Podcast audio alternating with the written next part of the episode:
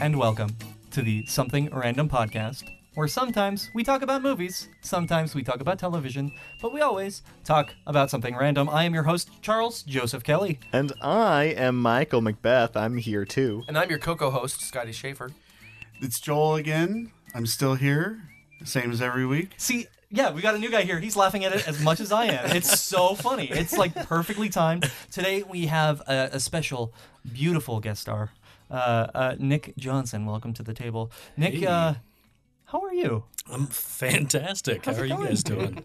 We're, we're a little goofy. yeah, I gotta say that uh, as well as a as a guest on the show, I'm also a huge fan. Oh, Uh, yeah. Look We- at that. See, You I don't know, have I to say know that, we paid you a good See, amount of money to say that, but it still feels good when you say those words coming out of your mouth. Yeah, I mean the money feels good in my pocket, so I understand. yeah. I understand. Uh, so tell us a little bit about yourself, man. Uh, I'm Nick. I'm Nick. Hi. Hi, Nick. It's, it's good to be here. Uh, I'm a stand-up comedian and uh, actor in the area. Uh, friends with uh, with with Joel here, Right. and he uh, he invited me to come and do this. I'm I'm very excited. I'm a bit of a movie nerd myself, so I. Uh, I was drawn to your guys' podcast before I ever knew who any of you guys were. So it's great. Ooh. Uh, Now you're, you're sitting down. Is that going to be a problem? Sitting down. My Michael, bad. we're on a roll. Oh, I'm okay. sorry. See, this is why I, I really want Michael to do stand up at some point, to do all these really like dumb dad jokes. Oh my god, just no, stage. it'll only encourage him because for some reason there's going to be like maybe 13 people in a room of like 100 who are going to absolutely find him hilarious or going to be like, God damn it. And I would be one of them. I always encourage anybody who says like, "Oh, I've always wanted to try stand up, but I don't think I could do it." I've always said, just do it because you'll find out real quick whether you want to keep doing it or oh, yeah. oh, totally. Understandable. Oh yeah, I, I have heard very. horror stories Yeah. from uh, other stand-up comedians that people backstage turn on each other. You should do it this way, or what are you doing it? Why are you doing this Oh. way? What? Stuff like no, that. you don't It- give it- notes to each other. And it's not always it's not always like that, but there definitely is uh, scenes that are like that. Denver, uh, I'm Yeah. I'm just now getting into the Denver comedy scene, and it is any comedian will tell you that it is the best in the country. Like it's it's probably Oh, the yeah, best like- local comedy scene. which is awesome. I've so I hear you may actually have a scary story for us this week. I do. I, I I like to think that I have quite a few scary stories from my adventures over the years. But uh, my my favorite scary story is maybe even not really that scary. It's just uh, it's a true story involving the paranormal. I uh, my grandmother when I was growing up uh, used to be the janitor at my high school, and uh, I got moved to this high school uh, after my parents got divorced, and I. I, it was uh, I moved from super like upper class uh, white kid high school to Umatilla, Oregon, which is uh, for a guy like me the ghetto. And uh, I was getting beat up a lot, and uh, my parents just didn't want me uh, out in the town. Like if Right, you were if you were under eighteen, you didn't go outside very much after school. Uh, and uh, so what I would do after school is I would help uh, my grandmother uh, clean uh, the buildings, uh, clean clean the high school. She uh, had bad knees, and uh, she's actually getting surgery on one of her knees today. So I'll, uh, if you're listening, Grandma, good luck with that surgery. Um, yeah. We all we all wish you the best. and uh, she this is my my stepmom's grandma grandma peg and Mm-hmm. she was she's super into all that paranormal occult stuff we I- wasn't really super into it when i was when i was younger you know i i didn't believe in any of it but after seeing some of the stuff that she showed me i i definitely do believe in all things ghosts and spirits we had just a really weird presence in our house growing up uh, and i would only be there on the weekends, so I didn't really get to see it that much. But my brother told me about it. He really felt scared about it, um, to the point that my grandma actually came in and did a cleansing on the house. After she went through and did her thing, there was so much less tension in the house. It even it felt brighter, and so I started kind of reading up on all this stuff and I and asking her about her experiences. And I'm I'm cleaning uh, the high school with her one day, and uh, I, I was mopping the uh, bottom area. Is like the gym floor basically, and there's a there's a staircase going down to the gym floor, then a long hallway, then another staircase on the end going up, and I it's really scary in there. Like it's really dark. and I'm the only one down there because my grandma's upstairs re- relaxing, and I just I just feel something weird happening. And every once in a while, I'll feel like a little tickle on the back of my ear or like a poke on the shoulder. And she's told me multiple times like this area for some reason is just a hotbed of like spiritual activity. And so I'm hauling. I'm at one end of the the hallway, and I'm I'm I'm carrying my mop bucket back up the stairs, and all of a sudden I start to lose balance. Oh shit. I'm I I, I know that I'm going back, uh-huh. and I get to like a 50 degree angle, and I am stopped. Something stops me on my back. Like I feel like a hand on my back, push me back up, and I just freeze for like a good 30 seconds. Like what the hell is happening? And I turn around and there's nothing there. And I go down the stairs and I look at the other end of the hallway, and there is a tall black man in a suit and top hat who just tips his hat to me No and walks up the stairs. way. And I am not fucking around. It was the scariest and coolest thing I've ever seen in my life. And I freak. I drop the mop bucket at this point. I don't uh. give a shit about cleaning anymore. I run upstairs. I'm like, Grandma, Grandma, what is this? Like, and I tell her everything that happened. And she goes, Oh, yeah, that's Hank. He pinches my butt every once in a oh while. So he's not he's not quite as chivalrous as he seemed to you. No, no, no. He's he's definitely he's a sexual predator, and I think we need to be on the lookout. for him. Yeah. Oh, my goodness. That's awesome. But how do you catch that kind? Wow. Yeah, exactly. There are, there are three guys that you can call, from what I hear. Four Uh, guys. so four, there's guys, four guys. that you can call. who is it that you were going to phone? Uh, I think their their phone number is one eight hundred. Call a ghost. The white person. stuff. The white stuff. Ooh, that's a that's an unfortunate name for the Ghostbusters. Well, at the end of the movie, a lot of the stuff you know, just pours down. what what is the Ghostbusters phone number? They have it on their their their page Uh, or like their we their believe, commercial. We believe letter U. Oh yeah. oh yeah, yeah, we believe you. I think. Who are you going to call? yeah. Oh no. Oh god. God, that was a really good story though. That's- Because I that's like, solid. I, That's like, intense. like I, I, I know that you mentioned about like, like, like pins and needles and stuff, but I mean, like, I was like, I have to sit kind of upright and close to the microphone and everything, but I was also managed to get on the edge of my seat. Oh wow. Um, so like I'm, I've been like a, I'm sitting over here like a question mark, Yeah. just just listening to your story, and it- and it, like the hand in the back, I was like, to me, the way it was set up was like a twist. I'm like, Oh, oh, yeah. it's a good ghost. yeah. No, I'm I'm the, I'm the M Night Shyamalan of ghost stories. Did uh, And I've been dead ever since, and this is my nightmare. did you ever see him again after I that? never saw him again. That's Did you that's. continue cleaning? I didn't. Did actually. you ever I- go back down there? I mean, like, yeah, I would be like, I, I- never saw him because I left. No, but every time I would go down that hallway, I'd try to tell my friends about it, and they'd be like, Ah. "Shut up, stupid." See if it. uh, How old were you? I was like 15. Oh, okay. See, I would have been hanging out down there all the time trying to make contact with him. No, this is Hey. and, and it was at the Hank. Searching for Hank. it was at it was at the time when I was when I was still f- relatively new to that sort of thing, so Right. I was not having it at all. Like Oh yeah. I was frightened. I didn't sleep for You didn't- days. you didn't that. care Like, if it was I a good ghost. See, No, no, no. As somebody who who doesn't believe in the supernatural and that kind of thing. What? things. Okay. Uh, I'm I'm more of a of a scientific. You don't got to change your stance now just No, no, because not- the guest not- doesn't like you. I'm not, I'm not changing my I'm not changing my stance. All right. Uh, but from hearing from like stories like these and hearing um, from our good friend Carl, who was on the podcast a few weeks ago, he uh, he works in the paranormal, Mhm. uh, and hearing their experiences makes me want to believe. yeah, And yeah, because I there's definitely- I wouldn't say I would call it evidence necessarily, but it's it's crazy to think that these things actually happen to people. Yeah. Like there's no way to explain with science what happened to you at exactly. all, and that's awesome. I love that. Yeah, and and uh, even as like a there is. even as like a knows? 13, 14 year old when she when she was first telling me these things, I was like, "There's got to be it's got to be like a brain thing." Yeah, like yeah, I yeah. I mm-hmm. fooled myself into mm. seeing that, but I, I've seen things since then, and the research that I've done, I just I can't not I can't ignore it. Right. But I but I do understand where you're coming from. At the at the time when she was teaching me this stuff, I really was pessimistic about it.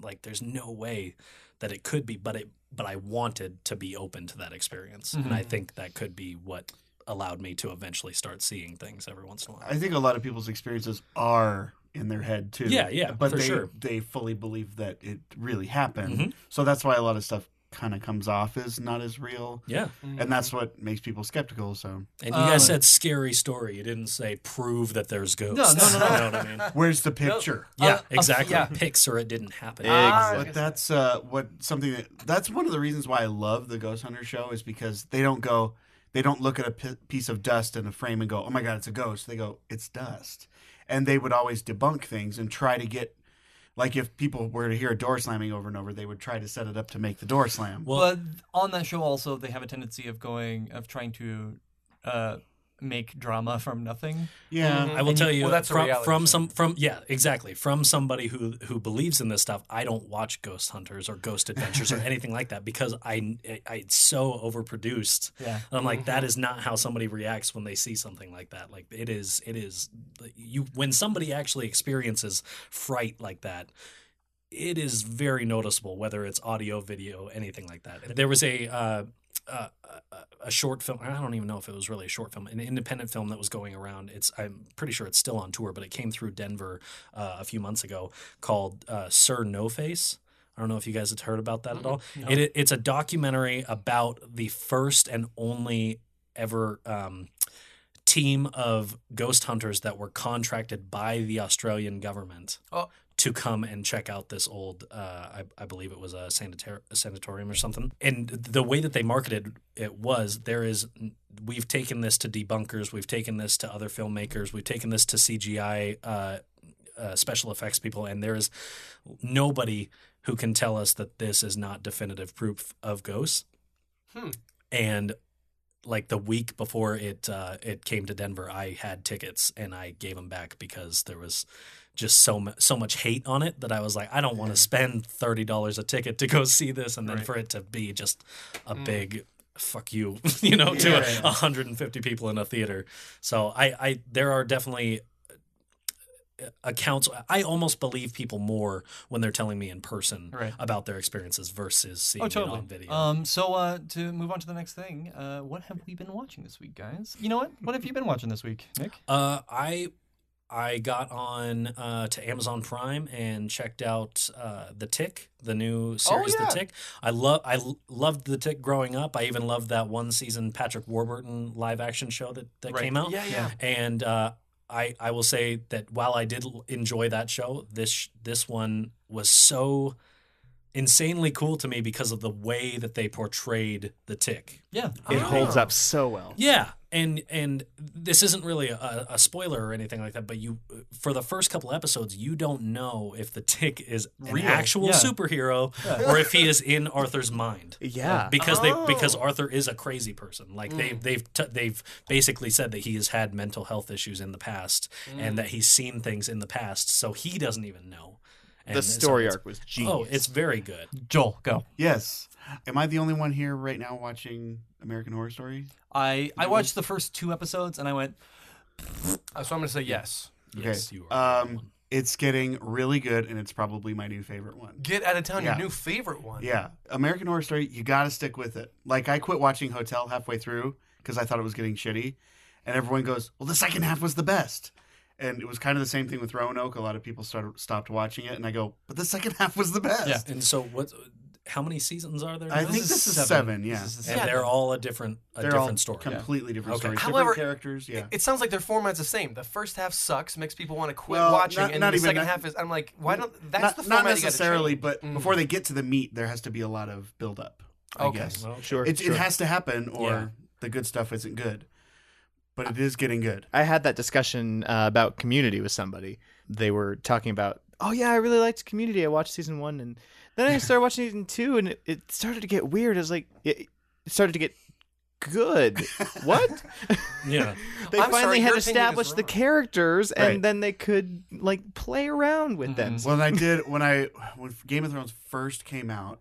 Everyone was like, "Game of Thrones is gonna be the coolest new show ever on TV ever," and I was like, "Great, let's check it out." And I watched the first episode, and I was like, "Oh, okay, it's this kind of show. And then I watched the second one and I was like, hmm, I don't know if I'll like this. Then I watched the third one and I was like, I can't watch this anymore.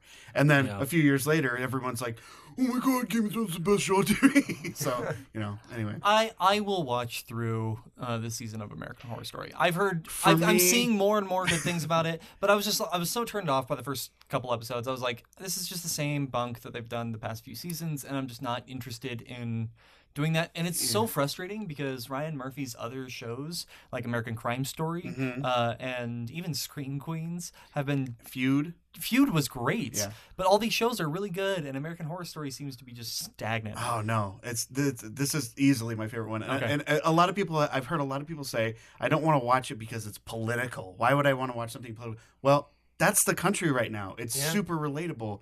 You cannot go on Facebook without seeing a bunch of yahoos writing. Thanks for listening, by the way.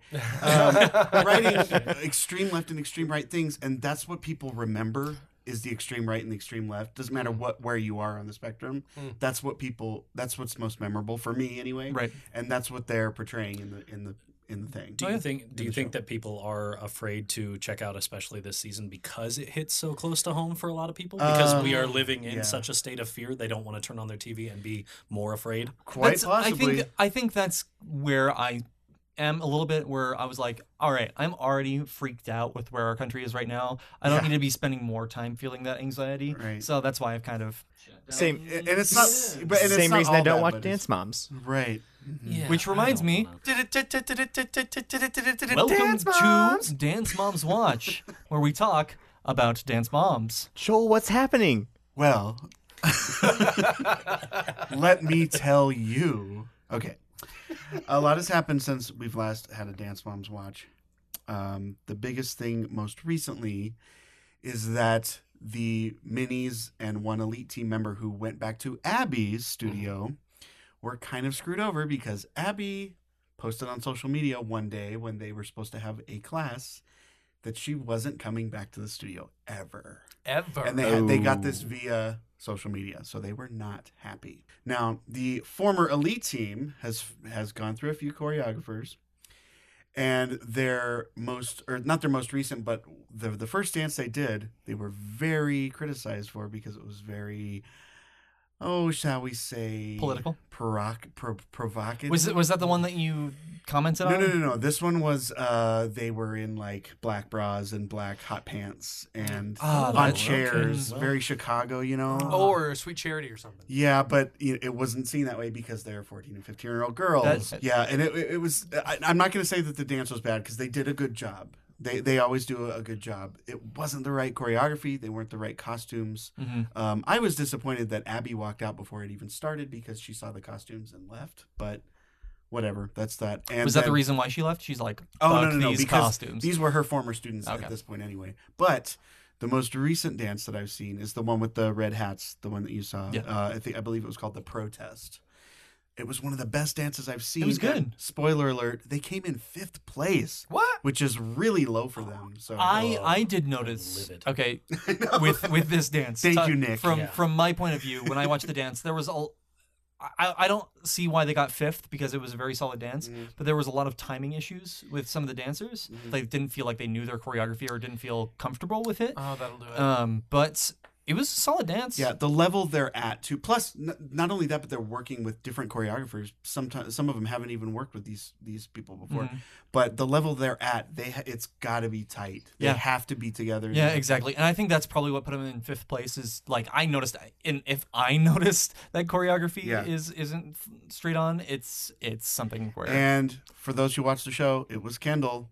It's always it's always Kendall. I love it's Kendall always Kendall. but it's always it was Kendall. I gotta say that when, as a fan, when you guys first started doing this Dance Moms watch, I imagined everyone with smiles and giggling and everyone like maybe it's a joke thing. I'm actually invested now. I know. and That's it, the whole it- point. it's, It's so amazing hard to say that I'm a fan of Dance in. Moms, and I've never even seen the show. Yeah, I just that's look exactly, forward to the exactly Dance where Moms I'm watch. at. We were talking about this last week, where it started off as a stupid joke, and now we're like really invested in We're what's going on. Yeah. I will never watch this show. I, I will put that I just- like flat out. I won't watch it, but I'm super interested in this like group of dancers. Yeah, I just watched a grown man give an analysis of a bunch of 13 year olds on a dance competition show. It's I have, crazy. I think six years invested in the show, and I can't I can't just stop watching it. Um, Michael, let's let's talk about uh, Crazy Ex-Girlfriend. Yes.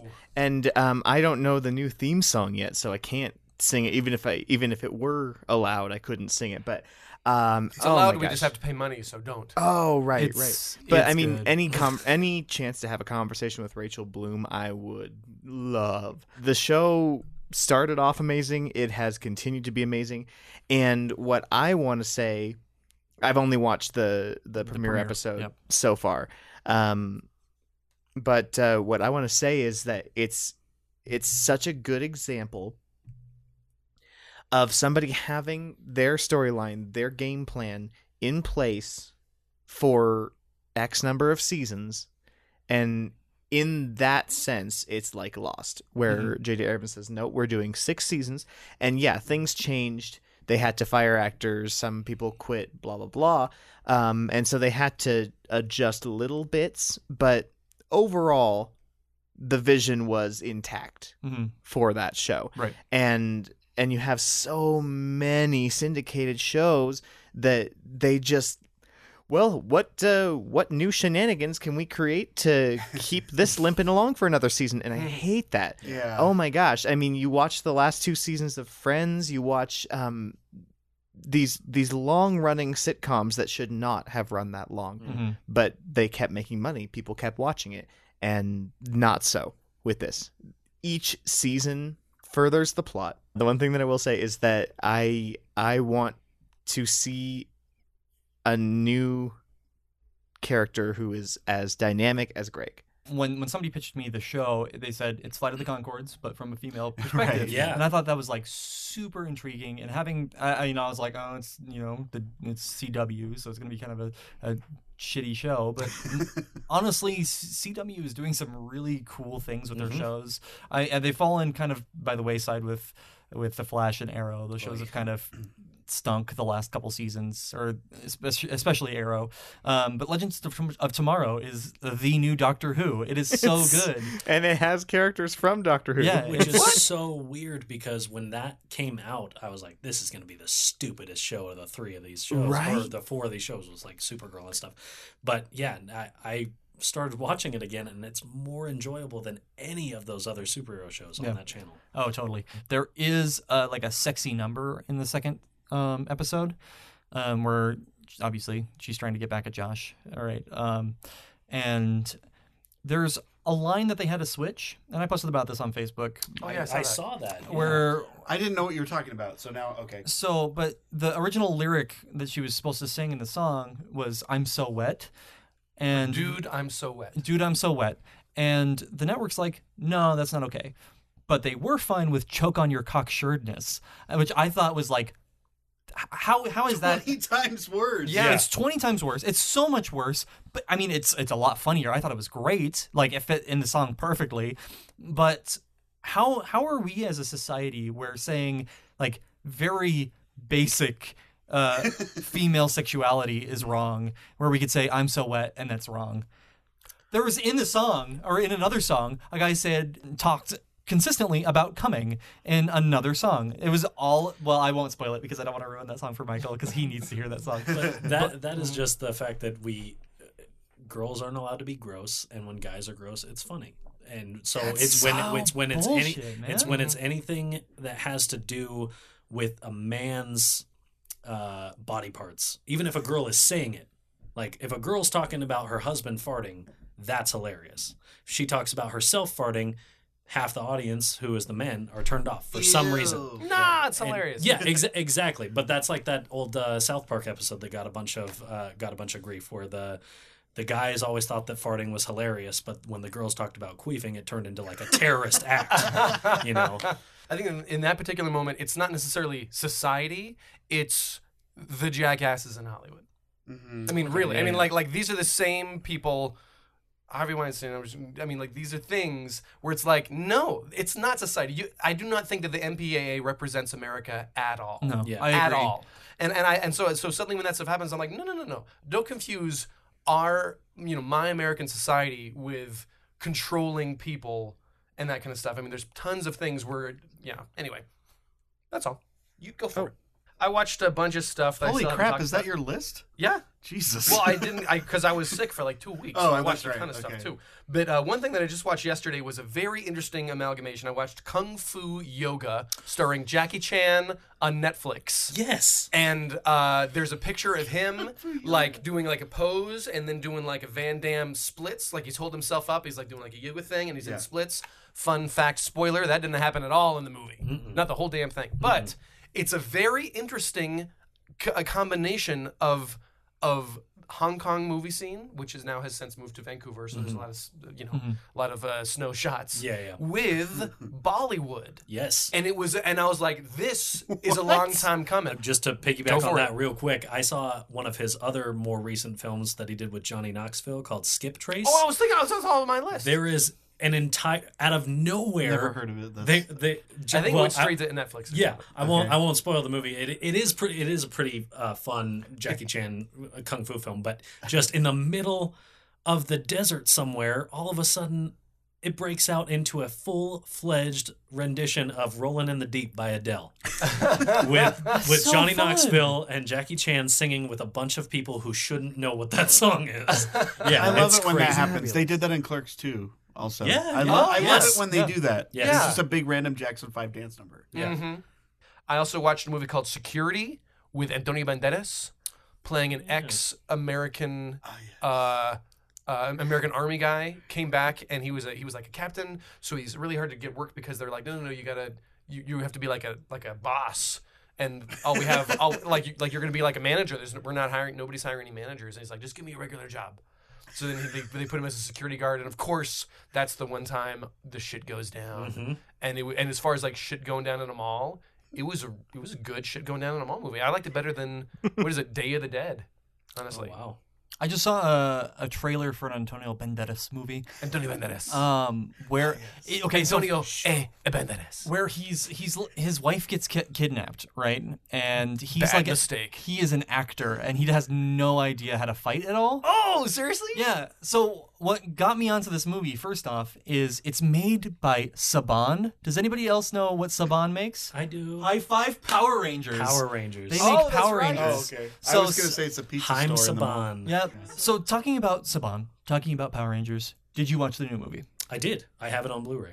And it's awesome. Yeah, I, The, the I- new movie is great. I, I, just sev- saw it. I severely enjoyed it. I took a bunch of my friends to Cool go see it on my birthday, uh, when, and I was the only one that was a real fan, uh, and we we enjoyed it immensely. I started tearing up at one point. Like it, as a as a fan, it was great, but. My wife, who never watched Power Rangers growing up, went and saw it and thoroughly enjoyed it. So there was there was there were a few things that really like got to me. Um, one being like the the product placement of Krispy Kreme was probably one of the like the funniest shit that, I've that seen in that a while. actually it was so blatant that it made me laugh. Yeah, yeah, but the the callback to the original soundtrack, Mhm. where they, they did that right when the the the, the, Zords Zords, came came, out. out, Yep. it was so good, and I was crying. I was like, I listened to the soundtrack on my cassette um, consistently until I wore out that cassette uh, because I listened to it on repeat over and over and over again I- because that I- original soundtrack was so good. I have a metal cover of the theme song on my iTunes that I listen to constantly. Noise. Yeah. I've got a, uh question for you guys. And Okay. this uh, this question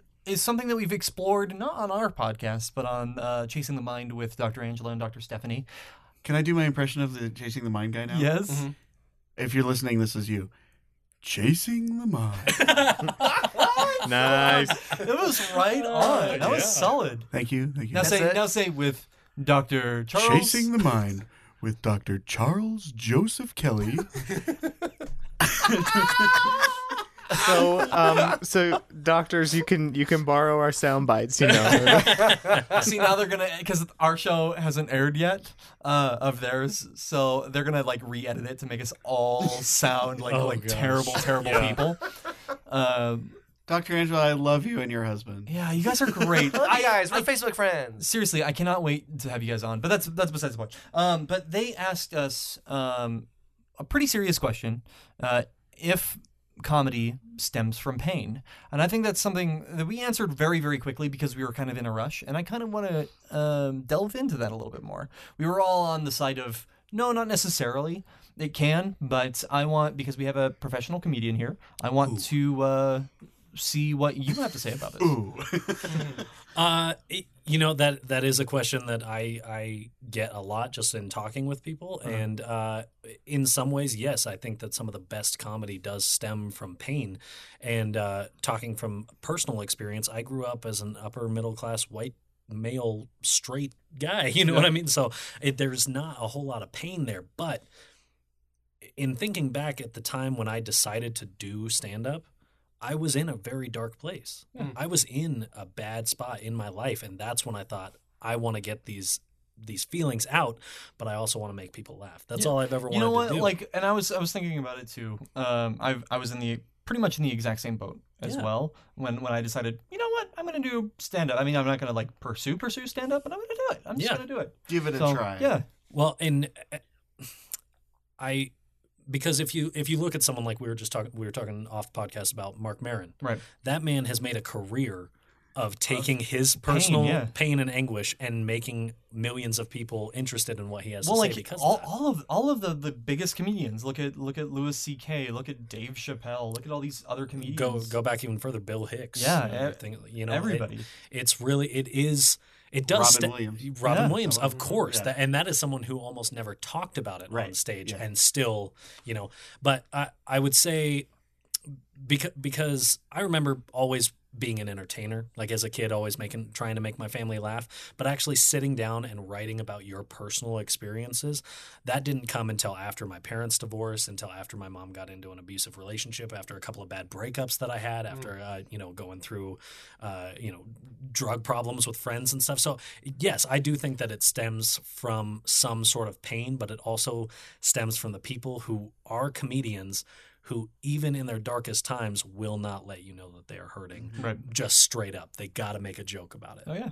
so that's that's how I've always felt about it So Yeah. a little of both. So Yeah, I, a little of both, I for sure. think yeah, I I think in the end when I come up with jokes, it's a majority of it stems from the dark the dark side of things. And Yeah. that's always that's always how it is. I mean, the the start of my Tight 5 is talking about porn addiction. Yeah. I think it's it's it's I don't know. I, I I gave it to Michael. I don't know if he finds it funny, but uh I- it's it's funny. But I mean like there are times where you can make light of light situations. yeah Um, but those are harder to do. I feel. Um, yeah that's yeah. I it, I will I'll tell you that like I could talk about this forever, but I have a. I'm gonna I'm gonna shorten it up. So um so basically, I think the, the when I first heard this question honestly asked to me in, in the podcast uh, in the other podcast, um, I think I felt defensive. Like like somehow my brain read it as, oh. Is it possible? Are, are you anything without your pain? Can you possibly be funny without your pain? I'm like, no, of course, of course, I can be funny without my pain. I'm not defined by my bad experiences, and so I felt just said, no, no, no. There's there's no truth to that, or, or whatever. But but really, um, what it comes down to is that like when when I was very when all, I don't know about all you guys, but when I was very first funny, it was from a very innocent thing. It was just like, oh, I'm just I'm just making grown ups around me giggle, and and I'm getting attention. I'm getting smiles and laughter. comedians want the love they want the attention It's they and uh, at what I was trying to say before when I was talking about like I- I wasn't I didn't feel like I was really funny until I started dealing with my parents' divorce. Right. It was the fact that I for years I thought that my mom was choosing her new husband over me and my brother.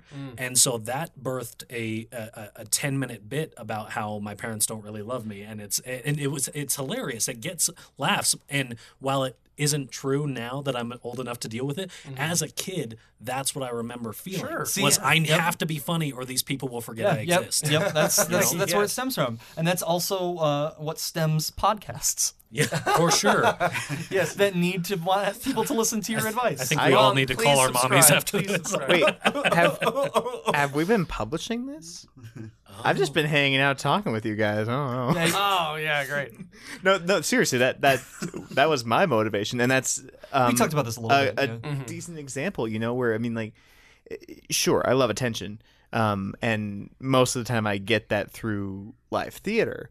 Um, and so for me, this podcast is just like, oh, cool, the guys are hanging out, and we're just gonna chat with people and have fun conversations. And oh, it happens to be available online for people to listen to. That's cool. Yeah. I was just going to say to go a, a different direction just for a second because um, you know we're talking about stand-up comedy and, and stuff like that, but um, there was quite a commu- quite a big community with Vine, Mm. that which was a huge thing. Vine is gone now. Um, Is it? It's Yeah. gone. Yeah, they got rid of it. Yeah, you don't Oh. know this? I didn't. I was never had one. yeah. Yeah. Oh, you know what else is gone? Uh, Betamax. But uh, anyway, um, the Vine community, you see all these people that are these huge Viners, and they do comedy. For those who don't know what Vine is, it was it was like a six second video videos that you could post. It was like an Instagram for six second videos, basically. You and you couldn't go any longer than six seconds. And people would do. There was some really good stuff out there. There was artsy stuff. There was all kinds of stuff. But the funny people, the ones that I got to know, I mean, I still talk to my Vine friends almost every day Yeah. there's a lot of people that I connected with through that app, and um, a lot of them, the the the really funny ones, were pretty. I mean, were in shitty situations, divorces, deaths, um, all kinds of stuff. You know, Yeah. Uh, there was a girl that I got uh, became pretty good friends with who lost a child, Mm. and she outletted to making vines Yep. and trying to be funny. Um, I mean, not right away, but you know, that's how she made herself not be depressed. I, I, I, my, I had a really good friend that I went to high school with who, uh, her name's uh, Kayla Christine. She's still out there uh, making cool stuff, not on Vine anymore, unfortunately, but still making some very cool stuff.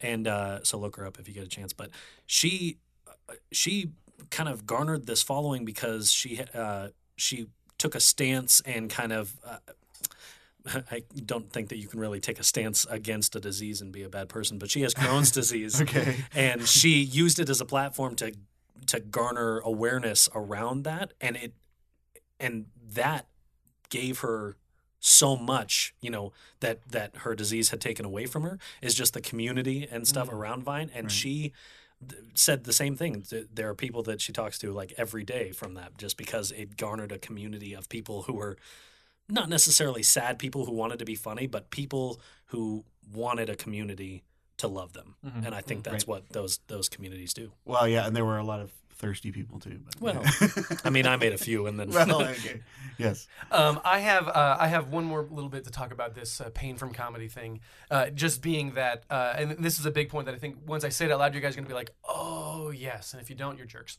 Um, but the idea that um, that when you're a kid, you're all about just trying to get the giggles and trying to get laughs and smiles from everybody. But when you when you get older, it could be something big like a gig where you're paid to do there, where you're paid to be there. Or it could be something uh, like a small talent show with friends, or it could even just be walking around in class and when your friend says, "Hey, hey, do that thing that's funny, do do that thing or whatever," and you don't feel like it Yeah. when you don't feel like it. I think that, that this is when you know the movie Inside Out when everybody has that there's that goofball island. I can think I can speak for everybody when you all and I have our goofball island still. It didn't crumble like it, that little girl. Everybody, little kids like to be funny, and we're not the only ones. At some point, you make a decision. No, no, no, no, no. I'm more important than being funny. So I'm going to say, nah, I don't want. I don't feel like doing that bit today, or I'm going to cancel that gig or whatever. But we all have made the decision to go ahead and try to be funny, to do that stuff when we don't feel like it. Mm-hmm. And that in itself is literally choosing other people's happiness over our own. Mm-hmm. And and the the whole question of does does all pain does all comedy stem from pain?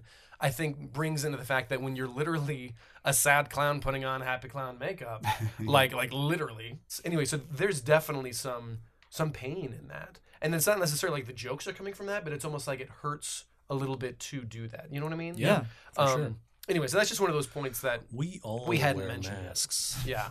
Metaphorically speaking, Yeah.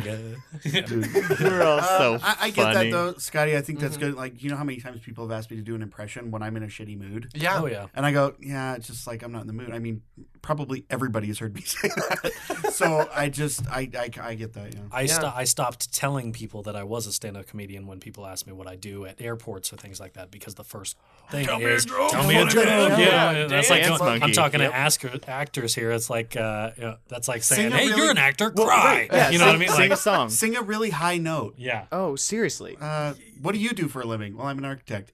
Draft Build me me a a building. fucking Yeah. house Yeah. right now. Exactly.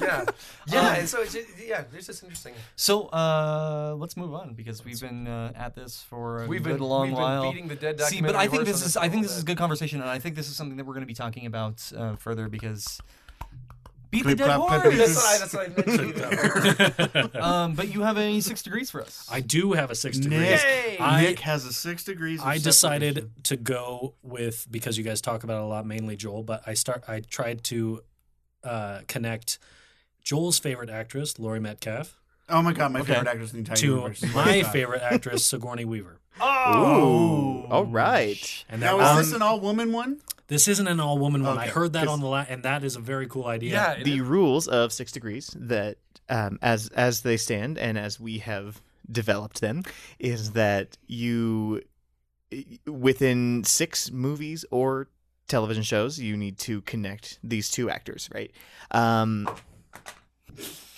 Great. Sound guy, quit dropping stuff. okay um we can use television however it has to be the same episode so you can use an extra step by connecting one guest star to another guest star through somebody in the show constantly but that takes one degree to do Right. um so that's that's how we formulated that and uh 30 rock and snl are off limits because everyone is in those Yep. so um There's that's- also you need to know the name of the movie and the actor. name name of the movie and name of the actor. We have four minutes Mhm. on the clock. Well, not on the clock yet. Well, we are going to put it on the clock, and the I'm clock? stalling for time here. No, Oh, uh, actually, well, you mentioned that there should be an extra punishment or reward for those uh, last minute twists.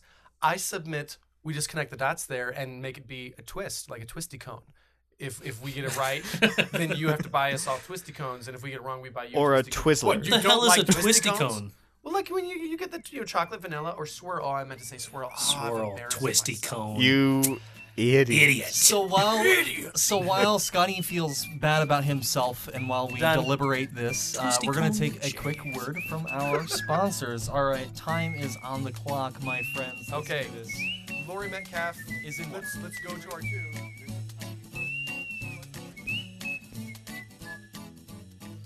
Hey friends, this is your humble host Charles, just checking in to see how things are going. I have the Stranger Things fever. Were you able to take off the weekend with me to watch it? So, we're going to go over a couple quick things and get back to the show as quick as possible. Number 1, we didn't create a movie this week. Uh, I know, I know it's the staple of our show, but before you click unsubscribe, listen to the rest of the episode. It's solid, and I think you will like it. We'll be back to creating cool things next week. Starting next week, we're going to be opening up our merch shop and another cool little store. I don't want to talk about it just yet, uh, um, but we'll have links for that in next week's episode. I just wanted to give you guys a heads up. If you guys are interested in buying shirts, if you're interested in buying stickers, we have that stuff available for you. Uh, number three, if you have a question you've been aching for one of us to answer, hit us up on Facebook, Twitter, our email. We will answer those on our podcast. Links to all of our social medias are in the description of this episode. If we haven't answered your question on the podcast, we've probably answered it on our weekly Facebook Live show. This week was great, uh, with only a few minor hiccups, and uh, check it out. It's loads of fun. Next week, we'll probably be playing uh, Super Mario Odyssey. I think that comes out next week, so that'll be that'll be a lot of fun. And finally, if this is your first time listening to the pod, thank you so much for swinging by. Let us know what you're thinking of it, and uh, if you are a regular around these parts, uh, you are what keep us going. Thank you so much for everything you do. We don't pay to promote our show, so the best way for us to grow is by word of mouth. If you have a friend who you think would like the show, let them know. As always, guys, I hope you have an incredible week. And I love you. Sometimes it can be hard keeping up to date with everything going on in the gaming industry. The Sometimes Geek podcast is a quick and easy listen each week that covers all the major gaming news while giving the opinion of an everyday gamer. You can find it at sometimesgeek.com or on iTunes, Google Play, and wherever you normally grab your podcasts. One minute. High five. All right. Go Hi. team. Go team, go. Um, okay, so we are we are back, and we, We saw might that. have to play that. That was great. Well, here's the thing. That would be entertaining to listen to. I'm just saying. I, play the I'm audio still from gonna, that. I'm still going to stick to this. Six degrees of separation is is a challenge when it's one person. When it's team six degrees of separation, It's- we knock them out like crazy. Well, we're also really good at this, and we're getting better every single week. So we mm-hmm. need to have these rules. That's like, why I want the it. challenge of I want I wanted to have to say we should say like we're gonna do an all male one because I think the regular one should be the female one.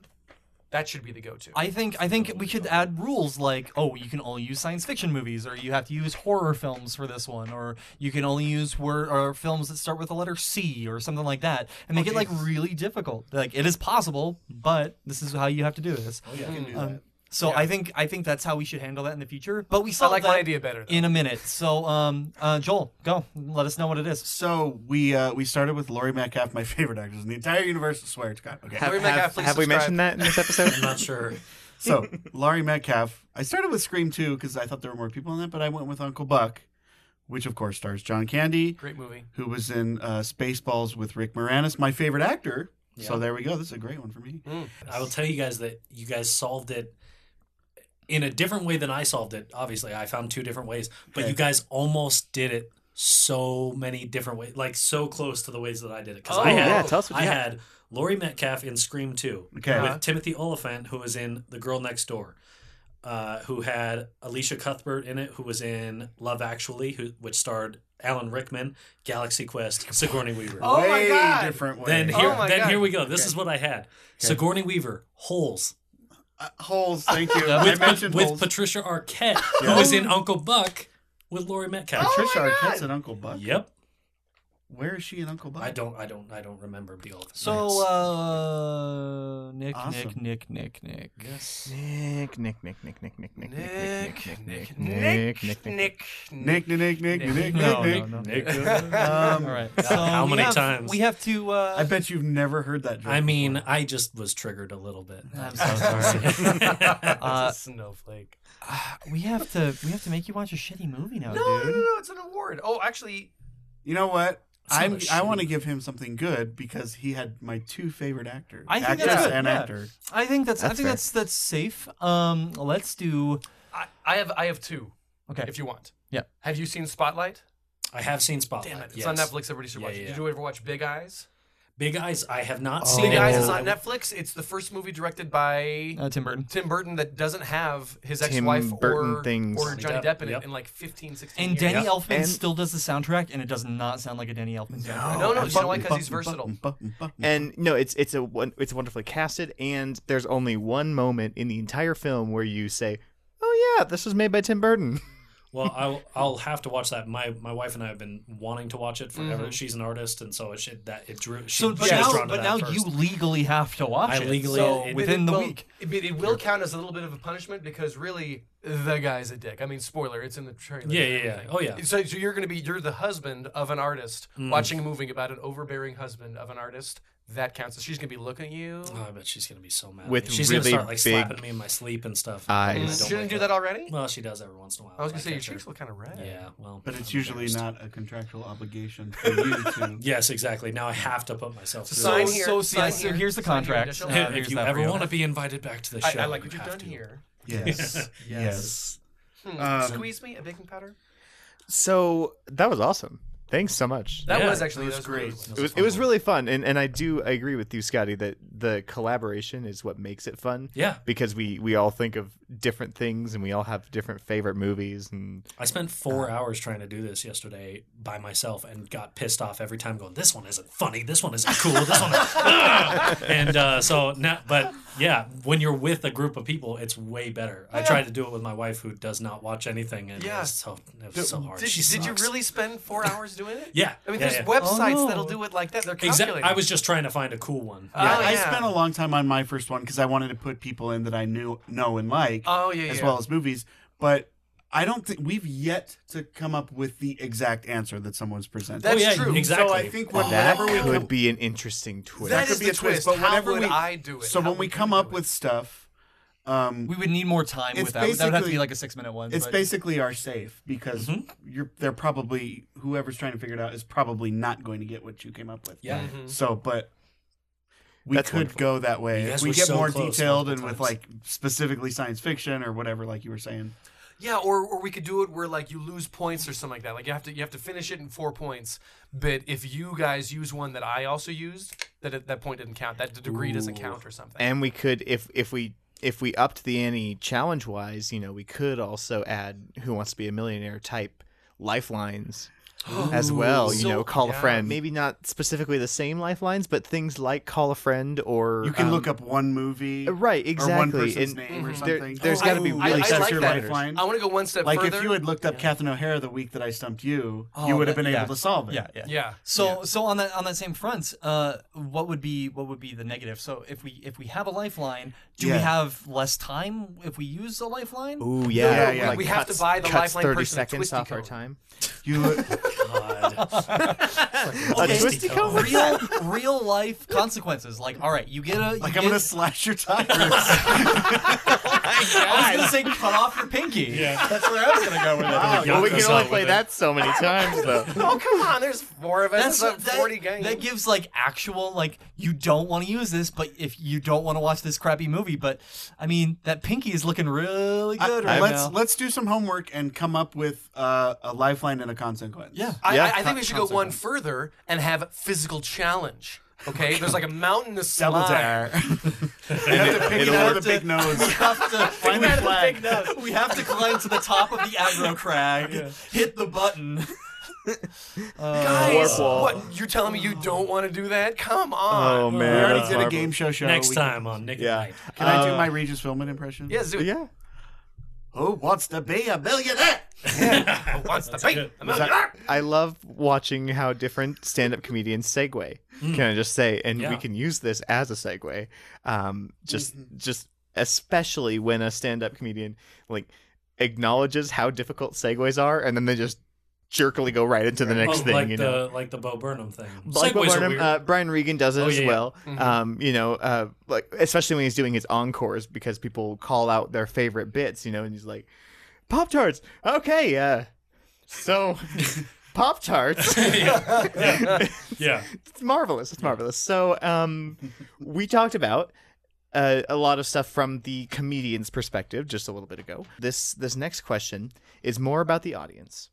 Um, and it's about offense culture, um, especially in social media in the United States. It's it's very prevalent, very pertinent question. Um, how how does the the PC and outrage culture um, affect comedy, whether it's stand up or sketch comedy or any any of the mediums? Yeah, I mean, I, and this is something that comedians will talk about forever, and it, And it, ever it- and ever and yes, and it always and it always has been a discussion. But because of social media and because of the uh, wide array of different types of comedians you can see on different forms of, of uh, different streaming platforms and things like that, it's becoming more and more prevalent. But uh, you know, Mel Brooks just got on or he was on some show or, or released a statement saying that PC culture is the worst thing to ever happen to comedy in general. And I do mm-hmm. I do believe that. I grew up in an era of uh, listening to comedians who did not there were clean comedians out there. And I do mm-hmm. still love people like Brian Regan who just works clean mm-hmm. and he doesn't ever offend anybody. And somehow he is one of the biggest comedians in the world.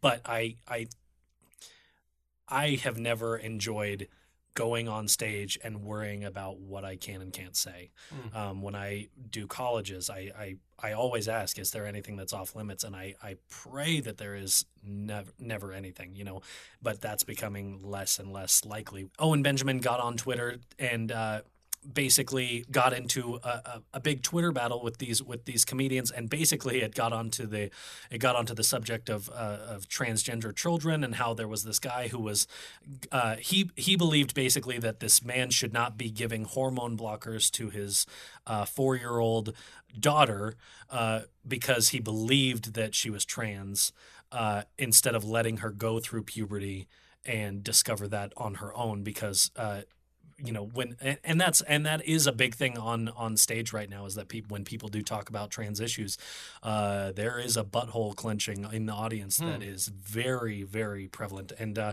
so You i can smell. yes you can smell the assholes. clench and uh and because of his because of his stance on that he was fired from his agency. He has had colleges uh, pull him out of their lineup. So it really it really is it's a slash at freedom of speech in all its forms Mm. when when somebody says you can't go there or we will punish you that is something for children. As an adult, that is that is a basic American right to be able to say whatever you want. Yeah. And it's up to you whether you want to be liked by other people or not. Not Yeah. for them to tell you we are going to fire you if you say this. Right, right.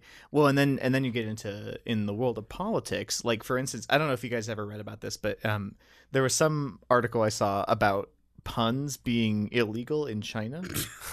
And I was very interested to to read that, and and I have some friends who who actually do live in China and know a little bit of the language, and um, and so I got some clarification on that. And as it turned out, one of the country's leaders, I I can't even pretend to know the political structure of how China works. But um, one of the political leaders, his name in Chinese um, had a remarkable similarity to the Chinese word for marijuana. And so it was specifically that pun that was banned Mhm. because of a petty leader of the country Wow. saying, no, no, no, you can't because that hurts my feelings. you know, God, that's thing. so ridiculous. It is. Yeah. It absolutely is. And um and you were saying about Brian Regan being a clean comedian. I agree.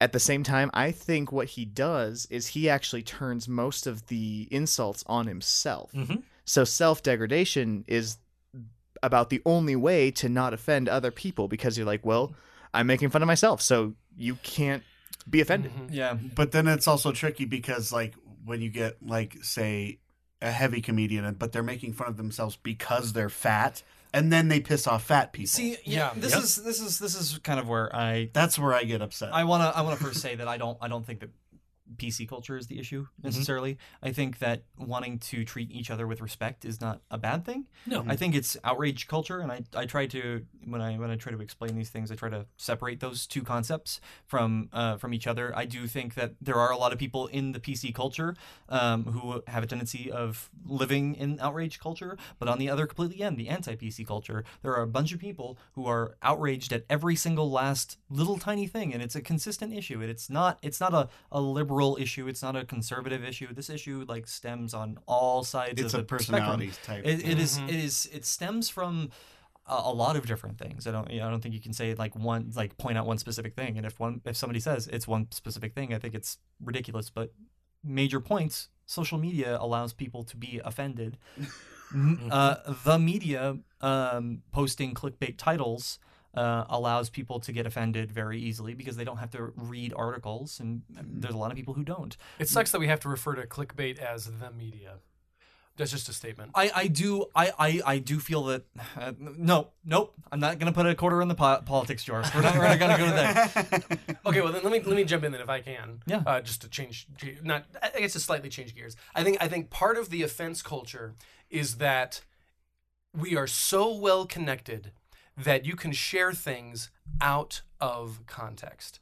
When you're Oh, doing yeah. a, when you're doing a comedy show, it's all about creating this atmosphere of giggles, of free. Uh, uh, uh, Jim Carrey has this way of saying, talking about comedy, where he's freeing people from concern, and I love that phrase because the idea is that yeah, everything outside this room kind of sucks, kind of sucks balls right now, but in this room we're loose, we're a little bit uh, alcoholed up, we're a little, you know, we're, we're greasing the wheels here, and we're able to giggle because at some point when you when you start doing jokes, when you're having when you're at a comedy gig, when you are hanging out with friends and you're and you're a beer or two in. Even things that kind of shouldn't be funny kind of start to become more funny Oh yeah. and and, and and once you once you once you get once you loosen that once you, once you free that concern then then you can kind of move things forward and you can talk about slightly more taboo things in a way where people are like yeah you know what that was stupid of me to be you know wagging my finger at that it is stupid i am stupid ah this comedian's helped me realize things Yeah, the and there is something like that going on in the Denver scene right now. I won't uh, go too far into it because I don't know the whole story, but you know, there are people who go see a comedy show and say, "I didn't enjoy that. I'm not going to go see that guy if he if I'm not going to go see a show if that guy's on the lineup." That's just my personal opinion. Mhm. Then they go home and they go see another comedy show and they love it and they say that person's great. The difference is is that right now, and I think what you were saying about the um, uh, what was it the not PC culture but Offense culture. offense culture. Yes, That that is what I meant. I think when I when I was talking about that because because then there are people who go see a comedy show and this is happening right now, so be aware of it. But mm. there are people who go see a comedy show, see a comedian they don't like, and instead of saying, you know what, I didn't really appreciate his comedy, I'm going to go find a comedy show that's more for me. They decide they're going to go home, blog about it, Right, yeah. blog about how this person should never be allowed to do comedy again, post it. Their followers get on the venue who put him up on stage and say, if he is coming back, we will never go to your venue again. It's it's crazy because this is happening in every single market right now, Mm-hmm. where people have realized the like a great way to get rid of people is to go straight to the pocketbook. Yes. to like go straight to the venue, go straight to those people, Right. and it's that that mind switch that needs to be turned off Yes. immediately. and it's so silly too. Like I'm gonna, I'm never eating Chick Fil A again. Well, or I'm never that not kind of that. stuff. It's like going to the manager and saying, if if you if you if Yeah, I tell that's you want to eat No, yeah. chicken again, Mhm. then I'm going to sue you guys for eating chicken. Right. Well, I- that's I, I like those ideas because in a capitalistic society, money is the is the part of it, and so it just sucks that we're using it on th- these micro issues and not like the Koch brothers or whatever. And I don't mean to throw all these political stuff out there, but I mean like, but I mean like, like, like, there's some serious problems in America, and we're we're fighting about one guy or girl on stage in Denver. Like that's not. That shouldn't be where our passions are. You know what I mean? Absolutely. It's It's a because waste we of have these micro aggressions. We have these micro problems Mm-hmm. because we're because there's some serious stuff going on in America in all 50 states and the territories and everything, and we're focused on. It's like we only have the energy for the small things and not the big things. Because I'd want to keep sharp and at Amazon, even though they still have I ads on think- Breitbart. I think- I'm like, yeah. damn it, you know. I, mean, I see us focusing on the smaller issues as more of an issue of wanting to feel important. yeah, because this our, I can control. Things I can't yeah, control. Why- exactly. why be and I think I think that's where people stem from, and I want to I want to try to understand people as much as possible. not me. I say forget them. I'm just kidding. But I mean, like I don't That's an I also I also try to you know when I say I want to understand somebody, I don't want to agree with them necessarily, um, but understand where they're coming from and stuff like that. And a lot of these times when people have these outrage culture moments, they're just I want I want to know what they're thinking when they're doing this. So like instead of saying, "Hey," I'm gonna make sure that you're not hired for any other gig. Saying, "Hey, dude, that was fucked up. Why were you saying that?" Yeah. Oh, then we can mm-hmm. have a Yeah, and have a exactly. conversation. to pe- that's just Yeah. the thing. People do not want to talk to you face to face I know. anymore, mm-hmm. and that's an old comedian's hack bit about you know how kids are so uh, they they're sitting right next to each other and they're texting each other because they don't want to have that face to face conversation. That is the the world that we live in now, and I I bringing it back to to, to movies because this is a movie podcast. I uh, Oh, yeah. if you It's and- podcast. what? Um, no, but uh, and also bringing it back to someone like Mel Brooks, Blazing Saddles would not be made today. No. Oh, and if it was not, yeah. made today, it would have to be made by some fringe, crazy, uh, you know, movie company that's like, we're gonna say fuck the system and we're gonna make a movie that we want to make. When back in the 70s when that movie came out it was just the next comedy from mel brooks you know what i mm-hmm. mean? Mm-hmm. And while it does have a lot of themes that i think do offend people and that we have we have grown to be like all right that's not exactly cool that movie does have its place but you will never see a movie that deals with those subjects again. again ever because you can't say those things and not have your wallet be hurt as a movie Yeah. studio. Sure. I, I like that actually because it's similar to, I mean, look at how far we've come in the last fifty years from from like like cinema and and television. Um, like there are interracial couples on TV and in the movies, and I don't bat an eye. I hope I hope none of you guys bat No, an eye. no. Fifty years ago, six- sixty years ago, that was a big deal. Yeah. that was that was a that was a you know we're never going to watch CBS again type thing. Yeah. and and my God, what what what are we keeping from our future? Yeah. because of this because of this offense culture to be like, no, I you. It's not just about you can't offend me. It's about you can't even touch my my you can't even get me out of my comfort zone yeah and, yeah, and that that's part of that that's a big problem there's something else that somebody has said recently about how nowadays it's like you can't talk to somebody if they don't agree with you like like Yes. you should be able to say oh that's interesting I, I don't agree with any of that but i okay okay then not not f you and i'm gonna get Yeah, the hell Right. out of here That's what I was going to say because I go. Uh, talk about Facebook for a second because I go I write things on Facebook a lot that are that some people would say are controversial. Joel has What? quit Facebook You? and come back But- 17 times. But I ha- not true. But I um I do like to people call me a quote pot stirrer unquote or whatever you want to call it. But um that's Just- it's really not true. I just want to start a conversation. Yeah. I may um say it in, a, in an offensive way to you, but that doesn't mean that it changes the way that it shouldn't change the way you feel the way I'm saying, well, I mean, I can't even think of an example, but I'm just trying to get people to talk and have a discussion. And usually it's, it, in fact, not usually, but it's rarely um, people that I don't even, or uh, most often, sorry, people that I don't even know that get the most, uh, you know, hurl the most insults. And I'm like, I don't even know this person. Hmm. Who are they? But that's Of exactly what it is. Yeah, exactly. Where, whereas I w- if I were to sit down with people I know, or even people I don't know, and talk about it, they would be like, "Oh, that's interesting. I never thought about transgenders in the military that way." You know what I'm saying? So, but I was going to say too, you were talking about the interracial thing because uh, it was recently, within the past year or so, that um, they made a freaking uh, Cheerios commercial with a white mom, a black dad, and a mixed kid yeah. and people got upset and said they weren't going to buy Cheerios and blah blah blah. And I watched the commercial like 25 times. I didn't even realize it was an interracial couple. yeah, Yeah. like, it Cheerios, didn't even Cheerios cross my stock mind. It didn't occur to Cheerios you. stock plummeted so much that they were afraid to ever like they they went back into their marketing You're section and said what can we do to immediately reverse this like they thought Oh. of going the complete opposite way like all white people white picket fence like they had actually thought about that Is So that they- the most they- ridiculous thing they They ever? were so actually did whitewashing for their wallet. Yes. That's fascinating. Yeah. That's that's kind of ridiculous. I'd rather it be like a Levi's or a or J.C. Penney or whatever, where they're like, "Nope, f you, we're gonna keep doing which, this." which is uh, it- Yeah, which yeah. is so uh, exciting to me that uh, a show that I thought growing up really opened my eyes to different types of people on television. Yeah. Will and Grace Mhm. coming coming back to, to NBC, Oh, yeah. the biggest you know network uh, on television, and and when that when that show was first on TV, those were the only gay people I ever had any interaction with. I lived in a small town, Oregon, where if somebody was gay, they were not coming out in the early Right. '90s, and so uh, the fact that that came back, I.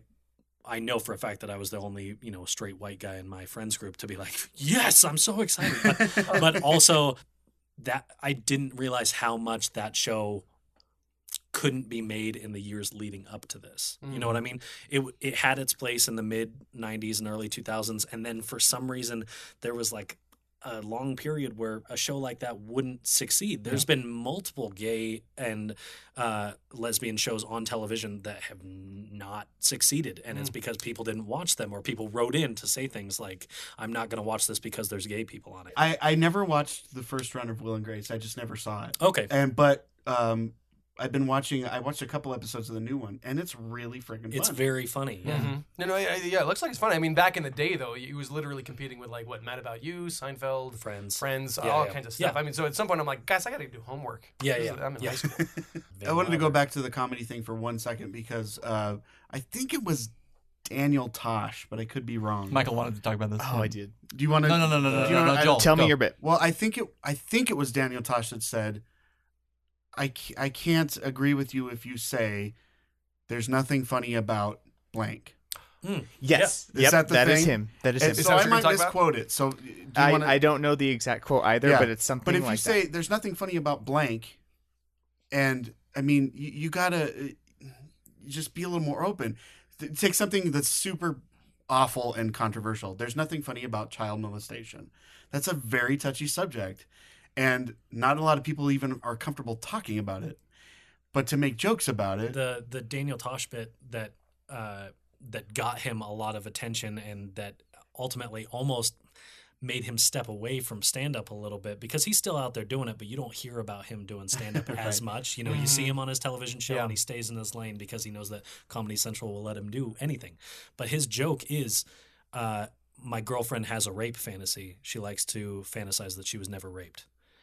And then a girl in the audience gets stands up and says, there's nothing funny about rape. You can't talk about rape. And she and he goes, okay, wouldn't it be really funny if this girl got raped on her way to the, her car in the parking lot?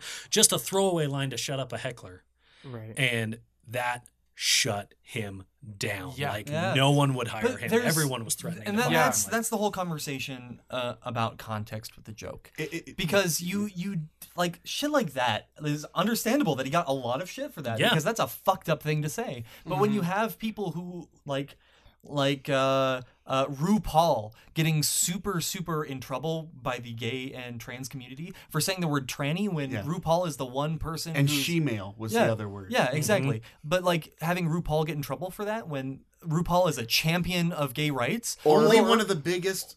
or yeah, Pat, yeah. Patton Oswalt had the same. In, uh, you know, uh, he had a comedy bit recently where he talked about this. Where do you want do you want people to accidentally say the wrong pronoun?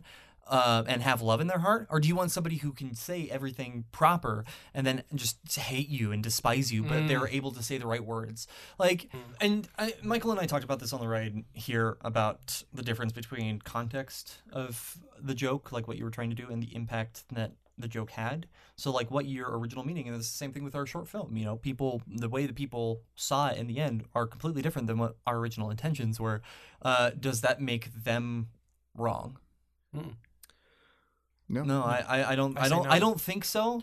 Um, and that's where it's, it's this situation. And I mean, this, this conversation. I don't want to make any of us seem like we're like, oh, people are, people are so stupid for doing this. It is such a, it is such a, like a gray situation. It isn't a black and white situation that we're dealing with here, and it's not something that's going to be solved that we can have on like a conversation on a podcast. Right. We're we're not going to solve this in an hour long episode no. No, in our ivory tower in a basement with five white guys. Yeah. you Right. know, and it's it's that's just Well, I'm that half situation. Mexican. Yeah. F- Four and a half. Oh my God. Oh, four and a half men. That's the, that's the situation. Ooh, What are you that's saying? Okay. I, I, I don't know. I think that um I mean just something to put out there. I mean like when people say I don't know, like like there's this whole thing of course, you know, like oh you such and such is never funny or this is never funny, and I'll use like kids versions of it so we don't have to go get dark or anything. But like at some point, a seventh grade girl is going to say, "Guys, stop it! Diarrhea is not funny." Okay. Yeah. And that alone, by the way, even with that voice, kind of funny. You laughed. Um, I think I think what they mean to say is that is that there's there's a difference. There is good jokes and there is shock comedy. yep. Right. Yes. And and shock comedy said. has a whole list of shit that ain't funny. Yeah. Yeah. Because if you just walk out and go "Eh, dead babies or you know child molestation, not funny. But if you say that damn David Spade joke about like a like a you know the, the the Gap girls when he's like, oh you you said that you think that Michael Jackson went to Target because there was a sale. No, damn it, you're saying the joke wrong. He he went to Target because he heard little boy's pants were half off. Yeah. Yes. like exa- that's and it got funny. and it gets a groan laugh, but it gets a laugh. It gets a Yeah. grown laugh, but it gets a laugh because it's actually like work the damn Joker. That's funny. and somebody who is amazing at that that gets a lot of heat and doesn't really seem to care um, but but did get affected by it is someone anthony jeselnik do you guys know Oh yeah, I love Anthony Yeah, Jeselnik, he but got- to a certain extent because he does have a tendency of leaning into the shock humor. well yes and you know eh, and I don't know those of us that live in Colorado. I don't know if you. He used to play here all the time. Denver has has the best comedy audiences in the country, and he hardly to never works here anymore because he did a joke that and and this is what I I'm I'm moving into what I did want to talk about is about how the offense culture um, tends to somehow has this power to influence uh, huge businesses, corporations like Twitter, has have the power to influence lawmakers now. Uh, one thing that Owen Benjamin, the guy that uh, got uh, fired for talking about uh, the trans issues, said is that there are things that have come about with with PC culture and and uh, this offense culture that are just not right. The fact that in California, uh, specifically in the Los Angeles area, it is no longer illegal.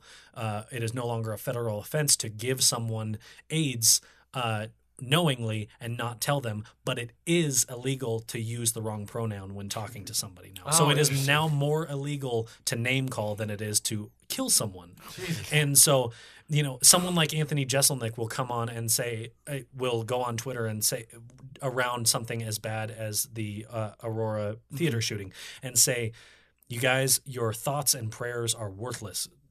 Get out there and do something about it, be educated. And people got mad at him. And so instead of trying to have this big, you know, lengthy discussion about how we need to get out there and do something about it, instead of saying anything like that, He'll make he- jokes. like he made day of, jokes. yeah. Yeah. he just said, uh, you know, after it happened, one of his first tweets was, "But how was the movie?"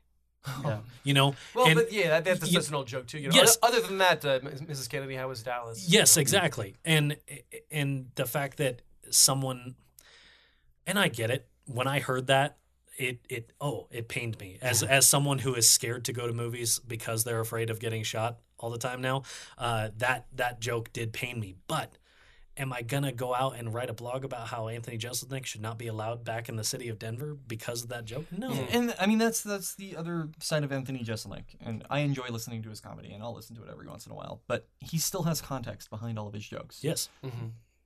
that's what people are losing, and especially in the social media age. And we we hit on this a little bit at the beginning, but not being in the moment, not being there for the comedy, not hearing the whole bit, mm-hmm. allows people to get so offended so easily when they hear just a single line. You, you Um, know, and it's the same thing with the Dove commercial. And I, I understand Mm-hmm. um, that I, I personally find that still to be a bit, and we've talked about this before. I know, I know, Joel, that you don't necessarily feel it's, Well, it's racist, it's- but yeah, it's uh, we, we we can talk about that forever, but it's still, um, it's it's one of those things where context really matters, and people need to learn context again, and we've lost that with social media, and yeah, I Period. Yeah, I mean, there's this. It was years ago. uh, It was probably like four years ago that I saw this uh, this comic, um, and and it, it was a stick figure thing, you know, simple simple comic. And someone says, "I have a headache. I'm going to look up my symptoms on the internet." Click, click. I have brain cancer, and that's the entire Yeah. Comic uh, strip. comic strip. And there were so many comments to the effect of my uncle or so and so has brain cancer. This is no laughing matter. No, no, no.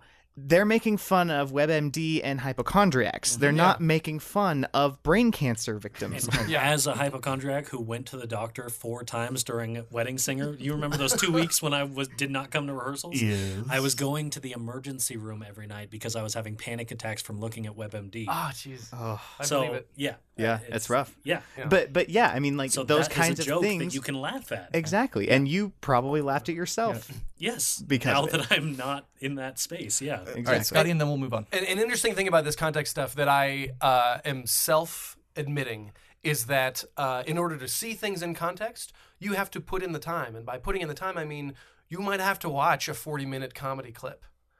When I'm on Facebook or social media, I don't even watch the video after the ad plays for crying out loud. Oh my god! I It- mean, it like- plays for ten seconds. There's an ad. I'm like, fuck this. Yeah, I'm, I'm, like out. not gonna peace. watch it now. Yeah. So suddenly it's like it's like yeah, we have to relearn context. But I'm like, but if I'm on Facebook, I only want to give four seconds to each thing. Yeah. Mm-hmm. And and it's it's interesting because then suddenly it's like it's like I won't watch something for more than four seconds, but I'll angry comment about it for more than four seconds. It's, Yeah. It's it's like other thing. Nothing is as important as my as my words mm-hmm. on Facebook or my responses. It's interesting. So can It we just- can we all make a pinky promise? Okay. Pinkies, pinkies. Wait, wait, wait, what, what is this pinky promise? We're gonna get So them the chopped whole, off. The whole no no no. We're not gonna do. We're not gonna get it chopped off. we talked we about will, that already We will today. all do better at learning. Pinky, everybody, pinkies, pinkies, pinkies. I can't pinkies. reach. Mike, Pinky. okay, Other get- pinky. Get, your pinky in there. That we will all With do our powers with- combined. With our pinky powers combined, that we will all try better at learning context because I think Yes. it, it affects Yes, everybody for sure. Absolutely. So I think that's it. and and yeah, um, being being open and honest about our lives and opinions and whatnot is very important, but also um, respecting individuals, especially, and um, absolutely. cool. For sure. but Uh, mostly context. Those are good points, but context first. Those are like distant second and fourths. I'm kidding. They're all the same. This is a this is a very serious episode, and On um, a very special something. no, this is good. I know we bring in a supposed to be comedian. funny, we bring in a comedian. And, Come on, tell us a joke, damn it! Oh, All gosh. comedy's rooted in pain. Jeez. Yeah. do you have any impressions? Seriously, All right, yeah. let's go. Let's go around the table really quick and do one impression. Okay, everybody best- stand up. best- Let's go around the table. No, let's. Oh God. Oh, we're not going to ring around the table. No, God damn it! no. you let's gotta be more let's- specific Let's about start. this Let's start with Michael. Michael, do your best impression. okay, I didn't do well last week, so let me try again. Yeah, I mean, you, you better call Kenny Loggins because you, you're in the danger zone. That's good. I like That's that. good. All right, Joel. That's pretty good. It's just deep. What do you want me to do? I And do your Tom Hanks best- all the time. Your but- best No, don't say your best. Oh. say second best. I got I got one you've never heard. Your favorite. This is Mary Steenburgen from uh, Back to the Future Three and Okay. Powder. You know, Uh-huh, okay, yeah. okay. Um, Emmett, when my bags were thrown, my telescope was damaged. and you have an interest in science. You'll be going to the the, the town hall dance. I like that, man. Good job. It's a new one. Uh, so I don't. I'm, I'm a really bad comedian. I don't do any impressions myself. That's I a- think that that actually actually makes you Oh yeah, probably probably a great comedian.